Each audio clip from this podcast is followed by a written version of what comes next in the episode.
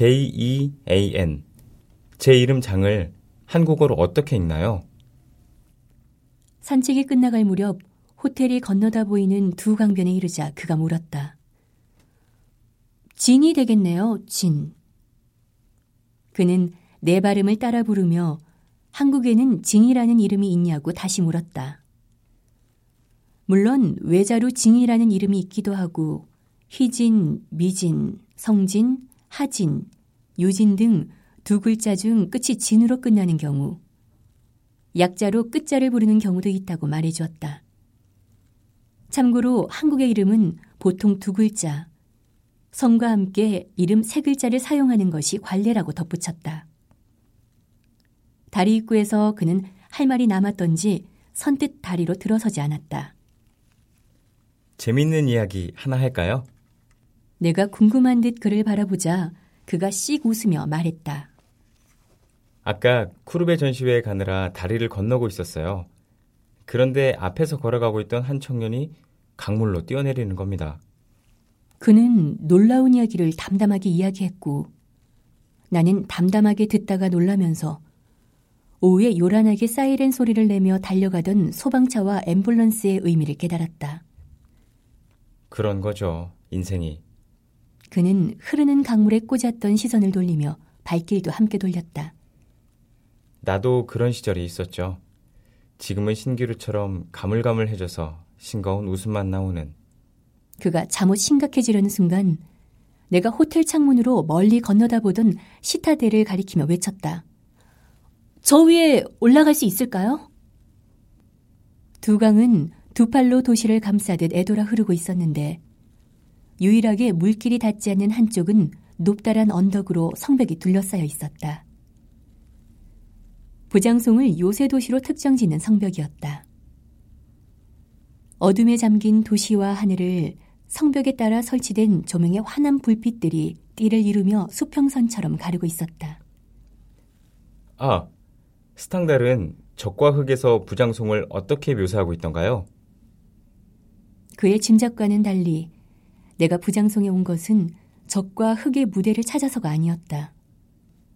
그렇다고 그의 기대를 저버릴 생각은 없었다.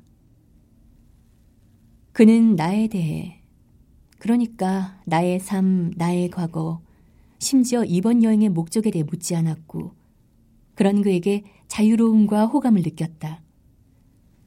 보이는 대로 그는 생각할 것이고, 나 또한 그에 대해 그러할 것이었다.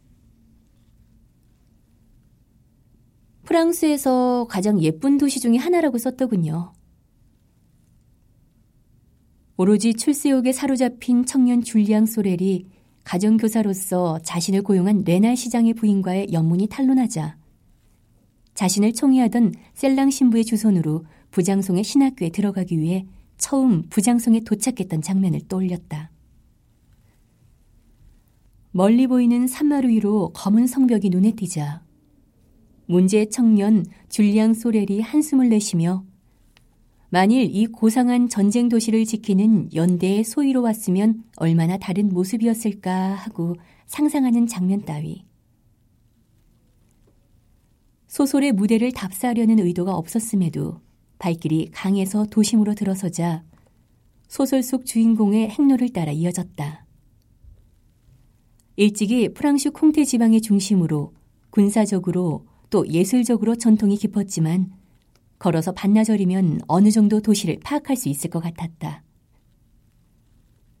워낙 작은 도시였다. 좁은 골목을 벗어나자 메주방 거리였고 다시 조금 걸어 올라가자 프랑슈 콩테 대학 문학부가 나왔다. 두 짝의 붉은 나무 문은 굳게 잠겨져 있었고 검은 새끼 고양이와 어미 고양이가 그 앞을 지키고 있었다. 엑스레뱅 엑스 오리앙탈 호텔 나미의 여행은 중반에 이르렀다. 앞으로 안시의 임페리얼 팰리스 호텔, 스트라스부르의 메종루즈 호텔, 랭스의 카테드랄 호텔이 기다리고 있었다. 엑스 오리앙탈 호텔은 주인이 티베트 불교에 홀린 사람들인지 입구에 부처님의 석상이 모셔져 있었고 방의 인테리어와 구조가 동양적으로 섬세하게 꾸며져 있었다.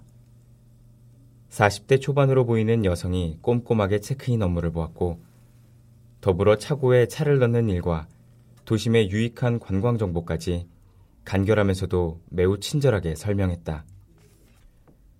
여행을 오래 해온 사람임을 알 수 있었고 그런 만큼 자신의 호텔을 찾아온 여행객들에게 최선을 다하려는 마음씀이 느껴졌다. 그르노블에서 일찍 출발해서인지 중간에 사부와 지방의 중심 도시 샹베리를 거쳐왔는데도 시계를 보니 오후 4시였다. 해가 중천에 떠 있었다. 방에 들어가자마자 샤워를 했고 잠시 침대에 등을 댄다는 것이 그대로 잠이 들었다. 샹베리에서 루소가 10년간 머물며 그의 중요한 저작인 회상록을 저술했다는 샤르메트의 집을 찾아가느라 두 시간여를 땡볕 아래 고생했던 여파였다. 깨어나 보니 사위가 어두워지고 있었고 시장기를 느꼈다. 남이 생각에 용수철처럼 침대에서 몸을 튕겨 일으켰다. 시계를 보니 8시가 넘었다. 내 손으로 그녀의 방으로 전화를 걸었다. 전화를 받지 않았다. 그녀의 방 앞에 가서 노크를 했다. 문이 열리지 않았다. 카운터로 내려갔다. 메모가 남겨져 있지 않았다. 방으로 올라와 냉장고에서 캔맥주를 하나 꺼냈다. 그녀를 기다리다가 한 번도 본 적이 없는 내 어머니를 생각했다. 이름이 미자라고 했던가? 나는 완강하게 고개를 저었다. 냉장고에서 캔맥주 하나를 꺼내 마시려는데 옆방의 문이 열리고 닫히는 소리가 들렸다. 밤이면 나미와 산책을 했다. 산책은 2시간, 어느 때는 3시간 계속되었다. 서머타임이 시작돼 밤 10시나 돼야 어두워졌으므로 우리가 산책에서 호텔로 돌아왔을 때는 자정이 넘거나 새벽 1시 무렵이었다. 엑스레뱅은 어린 시절 부모님을 따라 한 번 왔었다. 작지만 호수와 온천 휴양지로 프랑스는 물론 유럽 각지에서 사람들이 몰려드는 곳이었다. 부모님과 함께하는 여행이 그렇듯이 왔었다는 것 외에는 기억에 남아있는 것이 거의 없었다. 양부모였지만 두 분은 내가 균열을 느끼지 않도록 애정과 관심을 쏟았다. 그분들의 배려 탓인지 성격 탓인지 나는 양아들에 대한 의식 없이 자유롭게 자랄 수 있었다. 외향선원이었던 아버지 조르주 메이에를 쏙 빼닮은 것이 다행이었다. 양부는 늘 입버릇처럼 말했다. 그는 아버지의 형으로 내가 입양되기 전까지 아이가 없다가 나를 입적시킨 이후 내리 셋을 낳아 자식 부자가 되었다. 여름이면 보름씩 대부대를 이끌고 지방으로 여행을 갔다. 대부분 남불의 별장을 가지고 있는 친척 집으로 몰려가곤 했는데 날짜가 맞지 않을 때에는 엑스레벤 같은 알프스 지역의 휴양지로 떠나곤 했다. 라마르틴의 호수라는 시의 무대인 부르제 호수조차 기억에 남아있지 않은 것으로 보아 의무적인 동행이었을 가능성이 컸다. 엑스레벤과 나미 사이에는 어떤 사연이 있는 것일까? 지금까지 거쳐온 호텔들에서 나미는 특별한 행동을 보이지 않았다. 호텔에 대한 꼼꼼한 연구와 관찰, 기록 따위를 전혀 하지 않았다. 보통의 여행자처럼 그저 투숙할 뿐이었다. 나미가 어떤 기준으로 도시를, 아니 호텔을 정한 것인지 궁금해지는 순간들이 있었다. 그러나 그럴 때마다 그녀의 붉은 수첩을 떠올리고는 생각을 바꿨다. 여행이 끝날 때쯤이면 알게 될 것이라고 생각했다. 걸을 때면 나미가 콧노래를 흥얼거렸다. 한 번, 두 번 듣다 보니 내 입에도 익었다. 나미에게 노래를 물었다. 그녀는 옛날 남이라는 한국의 여가수가 불러 히트했던 인디언 인형처럼이라고 대답했다. 옛날이면 언제를 뜻하는 거냐고 다시 묻자 남이는 10년 전, 아니 20년 전이라고 건성으로 말했다. 트레세르브 언덕을 넘어가면 호수였다. 밤의 호수. 알프스의 빙하가 녹아내린 물. 멀리 호텔에서 바라볼 때보다 실제 경사가 있었다. 호수로 가는 길이 은근히 멀었다. 언덕길을 걸어갈 때 옷에 땀이 뱄다. 그는 언덕 넘어가면 호수라고 했다. 긴 타원형 모양의 언덕을 애돌아 길이 나 있었다. 호텔에서 나올 때는 산책이 길어지리라고 생각하지 않았었다. 역 앞에 있는 호텔이라 역에 들러 막 도착하고 떠나는 사람들을 바라보다가 철길과 나란히 걷기 시작한 것이 철길 건너 언덕으로 이어진 것이었다. 숨이 차올라 주춤하는 듯 하자 그는 중간중간 세워진 표지물을 통해 조금만 가면 된다고 했다. 그것이 세 번째 계속되고 있었다. 우리 외에는 언덕을 오르는 사람이 없었다. 가끔 오토바이를 탄 소년이나 속도를 내며 달려가는 자동차 몇 대가 전부였다. 호수 너머에는 라마르틴의 호수라는 시의 현장이 있다고 안내판에는 쓰여 있었다. 시가 죽었군요. 라마르틴을 찾아오는 사람이 이렇게도 없다니. 도심의 골목과 식당에는 발 디딜 틈 없이 관광객들로 꽉 차 있었다. 그들 중 한 명도 호수를 시를 생각하는 사람이 없다니. 그는, 아니, 우리는 문학도도 아니면서 어쩌다 라마르틴의 호수를 찾아가는 열혈팬이 되어 있었다. 나도 모르게 인디언 인형처럼을 흥얼거렸다. 그가 무슨 노래냐고 물어왔다. 마음의 비밀을 들킨 것처럼 순간적으로 놀랐다. 그에게는 그냥 10년 전, 아니 20년 전쯤 한국에서 유행했던 노래라고 건성으로 대답해 주었다. 20년 전엔 남이라는 가수가, 10년 전에는 핑클이라는 걸그룹이 리메이크한 곡이었다. 나는 핑클이 부르는 것을 처음 듣고 나미의 노래를 인터넷에서 찾아 들었다. 그때 나는 실현 중이었다. 아니, 결혼 직전 파혼 상태였다. 소설 쓰는 남자를 만나는 것이 아니었다. 언제부터 강지섭이 소설가였는지. 그는 대학 동창 결혼식 뒤풀이에서 내가 인디언 인형처럼을 부르는 것을 본 뒤 석 달 동안 집요하게 구애를 해왔었다. 그리고 석 달 불처럼 연애를 했고 또 석 달 이전보다 더 집요하게 구원을 해왔었다. 그는 소설을 쓸 때면 늘 적과 흙을 옆에 펼쳐놓았고 소설을 좋아하지 않는 나는 언제나 제목만을 쳐다볼 뿐 그것을 펼쳐보진 않았다. 소설 쓰는 남자와의 결혼은 쉽지 않았다. 부모를 설득시키는데 1년이 걸렸고, 마침내 결혼을 결정하고 나를 잡고 결혼식 3일 전 그는 바람처럼 사라졌다. 하늘이 갑자기 텅 비어버린 듯 했고, 생각이라는 것이 뇌에서 쑥 빠져나가 버린 듯 했다. 그리고 1년이 흘렀고 10년이 흘렀다. 그가 결혼식 3일 전에 사라지지만 않았어도 나는 그와 결혼해서 아이 둘쯤은 낳고 살고 있었을 것이었다. 그는 한 달 전 사라진 지 10년 만에 죽어 돌아왔고 그가 남긴 몇 가지 사소한 유품 중에 프랑스의 호텔 주소들이 적힌 붉은 수첩이 들어 있었다. 인디언 인형처럼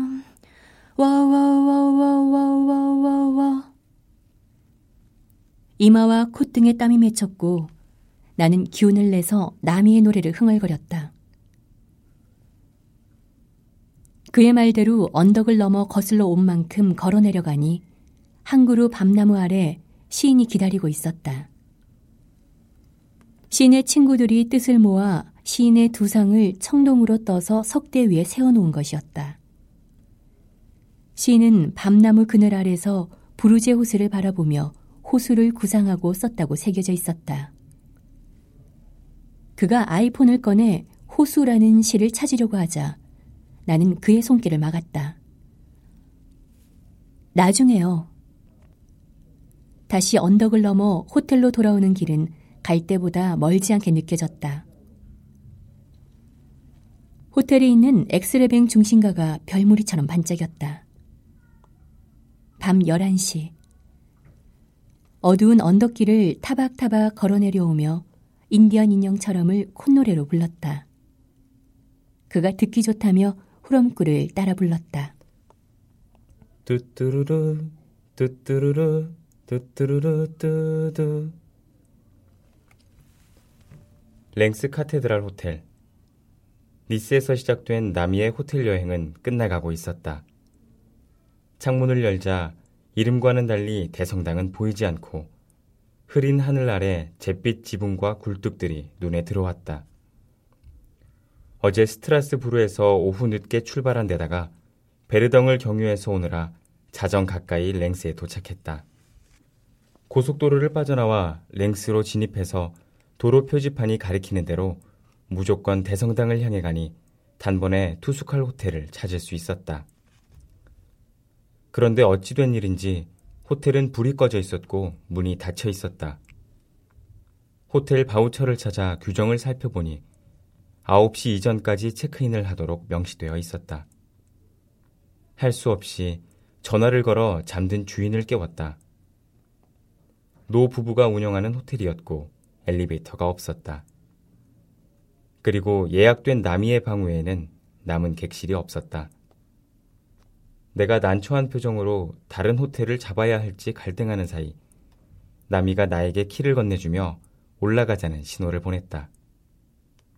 잠에서 덜 깬 주인장은 카드키와 함께 좁은 나선형 계단을 가리키며 운동에 좋다고 주먹을 주며 파이팅을 외쳤다. 객실 문을 여는 순간 까다로운 프랑스 호텔 허가 기준에 맞추기 위해 노력한 흔적을 곳곳에서 확인할 수 있었다. 열흘 동안 순례해온 호텔들과 비교하면 매우 옹색하다고 느껴질 만큼 비좁은 방이었다. 나미가 세안을 마치자 나는 옷장에서 여분의 이불을 꺼내 침대 아래 깔았다. 옛날 생각이 나는걸요? 한창 때는 아비뇽으로 에든버러로 축제를 쫓아 조금이라도 연관 있는 친구네 집으로 몰려가 한 방에 매트리스를 깔고 10명까지 잔 적이 있죠. 나미는 조용히 침대에 누웠고 나는 수다스러울 만큼 옛 추억을 중얼거렸다. 나미와의 마지막 밤이었다. 나미의 숨소리를 가까이 들으며 잠들고 싶은 마음이 굴뚝 같았으나 한편으로 밤이 새도록 이야기를 하고 싶은 마음도 간절했다. 대화가 끊어지고 침묵이 흐르면 지금까지 이성적으로 유지해온 관계의 균형이 깨질 수도 있었다. 그것은 모험이었다. 과거에는 그것을 조금이라도 즐기는데 정신이 팔렸던 시절도 있었다. 지금은 모험보다는 모험 이후의 어떤 흐름, 인생에 관심이 쏠렸다. 지금 이 순간, 이대로의 모든 것. 대성당을 돌아보고 들어오니 그는 보이지 않고 모자 두 개가 침대 베개 밑에 나란히 놓여 있었다. 하얀 모자는 왼쪽에, 붉은 체크 모자는 그 옆에.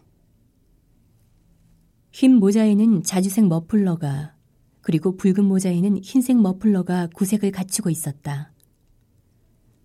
붉은 체크 모자는 나를 위해 브장송 모자 가게에서, 하얀 모자는 그를 위해 스트라스부르 아침 시장에서, 그리고 머플러들은 안시의 아침 시장에서 각자를 위해 산 것들이었다. 체크아웃을 위해 정리를 하는데 적과 흙이 보이지 않았다. 부장송을 떠난 이후 안시의 성과 스트라부스의 성과 호텔에 두고 온 것 같았다. 책이란 읽어버리던가 잃어버리게 마련이었다. 아쉽다기보다 홀가분했다. 창밖의 하늘은 구름이 걷히고 파란 하늘 아래 잿빛 지붕과 붉은 굴뚝들이 실로폰처럼 경쾌하게 보였다. 머리 위에서 새 한 마리가 지붕에서 지붕으로 날아갔다. 나미가 탄 비행기가 상공으로 이륙했다. 나는 나미가 한국인 여성이라는 것 이외에 그녀의 나이도 살고 있는 도시도 알지 못했다. 그녀와 함께한 열흘만이 나에게 남았을 뿐이다. 나는 그의 이름을 안다. 그가 무슨 일을 하는지도 안다. 그리고 그의 삶에 대한 약간의 태도와 몇 가지 기호들도 안다. 그에 관해 더 알려고 하면 책상 위에 놓여 있는 스마트폰을 켜고 검색 엔진을 가동시키면 된다. 지난 여름 열흘간 수첩에 적힌 대로 프랑스의 호텔들을 순례했다. 강지섭이 10년 전 그 호텔들에 묵었던 이유 따위는 나에게 중요하지 않았다. 그가 머물렀던 10년 전이라는 시공간은 나에게 화석일 뿐이라는 사실을 확인한 것으로 충분했다. 다행이라면 10년 전에 그 호텔들이 그대로 존재하고 있다는 것. 강지섭의 붉은 수첩은 비행기를 타기 직전 공항 쓰레기통에 던져버렸다. 그 속에는 장 메이에이라는 남자의 명함도 들어 있었다. 여름은 지나갔다.